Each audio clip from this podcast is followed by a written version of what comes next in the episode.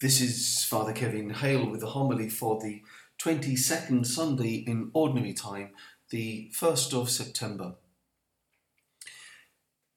Many of you are now back after the summer holidays, having travelled to various corners of the continent and even beyond. Um, from nearby Southend Airport, you can now conveniently fly to a number of interesting destinations. And a couple of years ago, I flew from Southend to Barcelona, hmm. a favourite city in northern Spain, and the starting point for some interesting cultural destinations. If you've been to Barcelona, you may have also visited the nearby Benedictine monastery at Montserrat. It was there that St. Ignatius of Loyola went when he left the army. He went to Montserrat to dedicate his life to the Blessed Mother, laying before her statue there the paraphernalia of war. And then he went to the nearby Manresa, into a cave that you can still see today inside a church, and into a kind of self imposed solitary confinement before forming the Society of Jesus, the Jesuits, which is still the largest religious order of priests in the church today. It was 1522 and a high point in Spanish cultural life. Ignatius had gone to Manresa to spend nine months preparing for his life's work. And in that cave, you can still see the crosses that he carved into the wall. And in that humble place, the spiritual exercises were born, that great text which the Jesuits use to this day to guide people on retreat. It said that Ignatius really struggled there because he was confronting all his demons and attachments. For instance, he'd been obsessed with his own appearance. He'd hoped to be a, a, a, dashing courtier in the halls of the rich and famous of the Spain of his time, so his appearance was very important to him, which is why in that cave he let his hair grow, he became unkempt, he didn't cut his nails. In a previous life, he'd been consumed with lust, and so in that cave he lived in austere celibacy. He'd sought high honours in his previous life, and so in around in and around that cave he let himself be taken for a madman. What he was learning in Manresa was that his attachments to various created goods, money, power, honour, and pleasure, stand in the way of our responding completely to God's will for us. Now, created goods are good, they're fine, but when we become attached to them, they become central to our identity.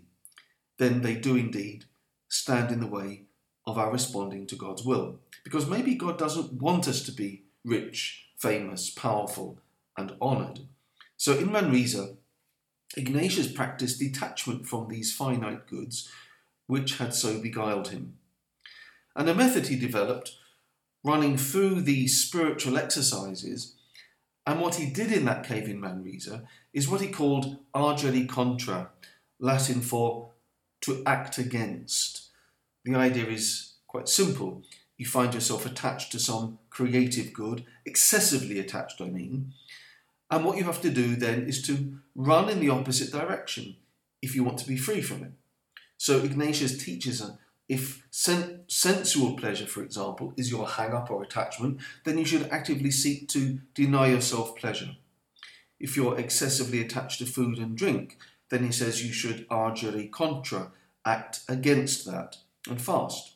Or if you're too caught up in nice, comfortable things, then agere contra, live in radical simplicity and poverty so as to free yourself from the attachment. Suppose you become attached to money well, agere contra, actively give away money. Perhaps you're obsessed with power, and anyone can be obsessed with power, from the Prime Minister down to the simplest relationships that we have, because we want to exercise power and control. Then agere contra, empty yourself of power and move out of that world, be obedient, and do what someone else wants you to do. Finally, suppose you are, as Ignatius was, deeply attached to honour, then you should actively move away from honour and actively seek the lowest place and seek not to be honoured. Readily admit your faults and failings so that others won't be tempted to honour you.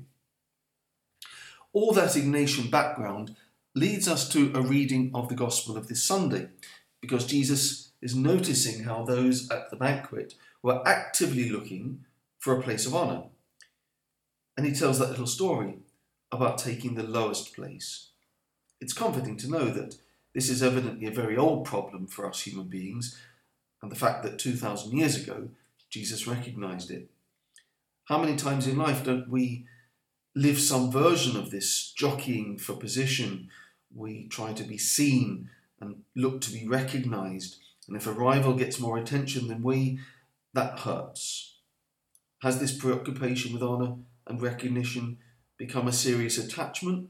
Well, long before Ignatius of Loyola, Jesus is urging an agere contra. If you're hung up on the highest place, then consciously take the lowest place. If you're obsessed with being honoured, actively seek not to be honoured. That is the spiritual program when we struggle with attachment. Now, we don't have to stay in that attitude of agere contra forever. We do this running in the opposite direction to break an attachment. Ignatius himself didn't stay in the style of a Manresa for the whole of his life. He went back to cutting his hair and his nails and not acting like a crazed man because he'd found detachment from the excessive concern for his appearance.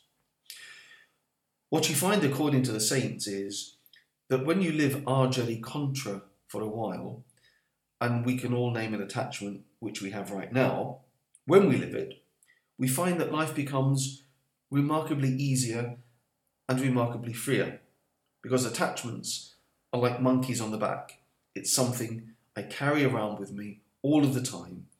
And so I'm always worried about whether I'm rich enough, whether I'm powerful enough, do people love me enough, and so on. When you do agere contra, we say, right, every single monkey off my back right now. Then you find you actually start paying attention to the simple and beautiful things that are around you. You stop being preoccupied with all the distractions and attachments, and you find yourself lighter, freer, and happier. You discover that what truly matters and what truly makes you happy is right in front of you in the simplest things all of the time. As indeed Mary shows us, who, because of her humility and taking the lowest place, was raised to the heights. Let us pray. God of might, giver of every good gift, put into our hearts the love of your name, so that by deepening our sense of reverence, you may nurture in us what is good, and by your watchful care keep safe what you have nurtured. Through Christ our Lord.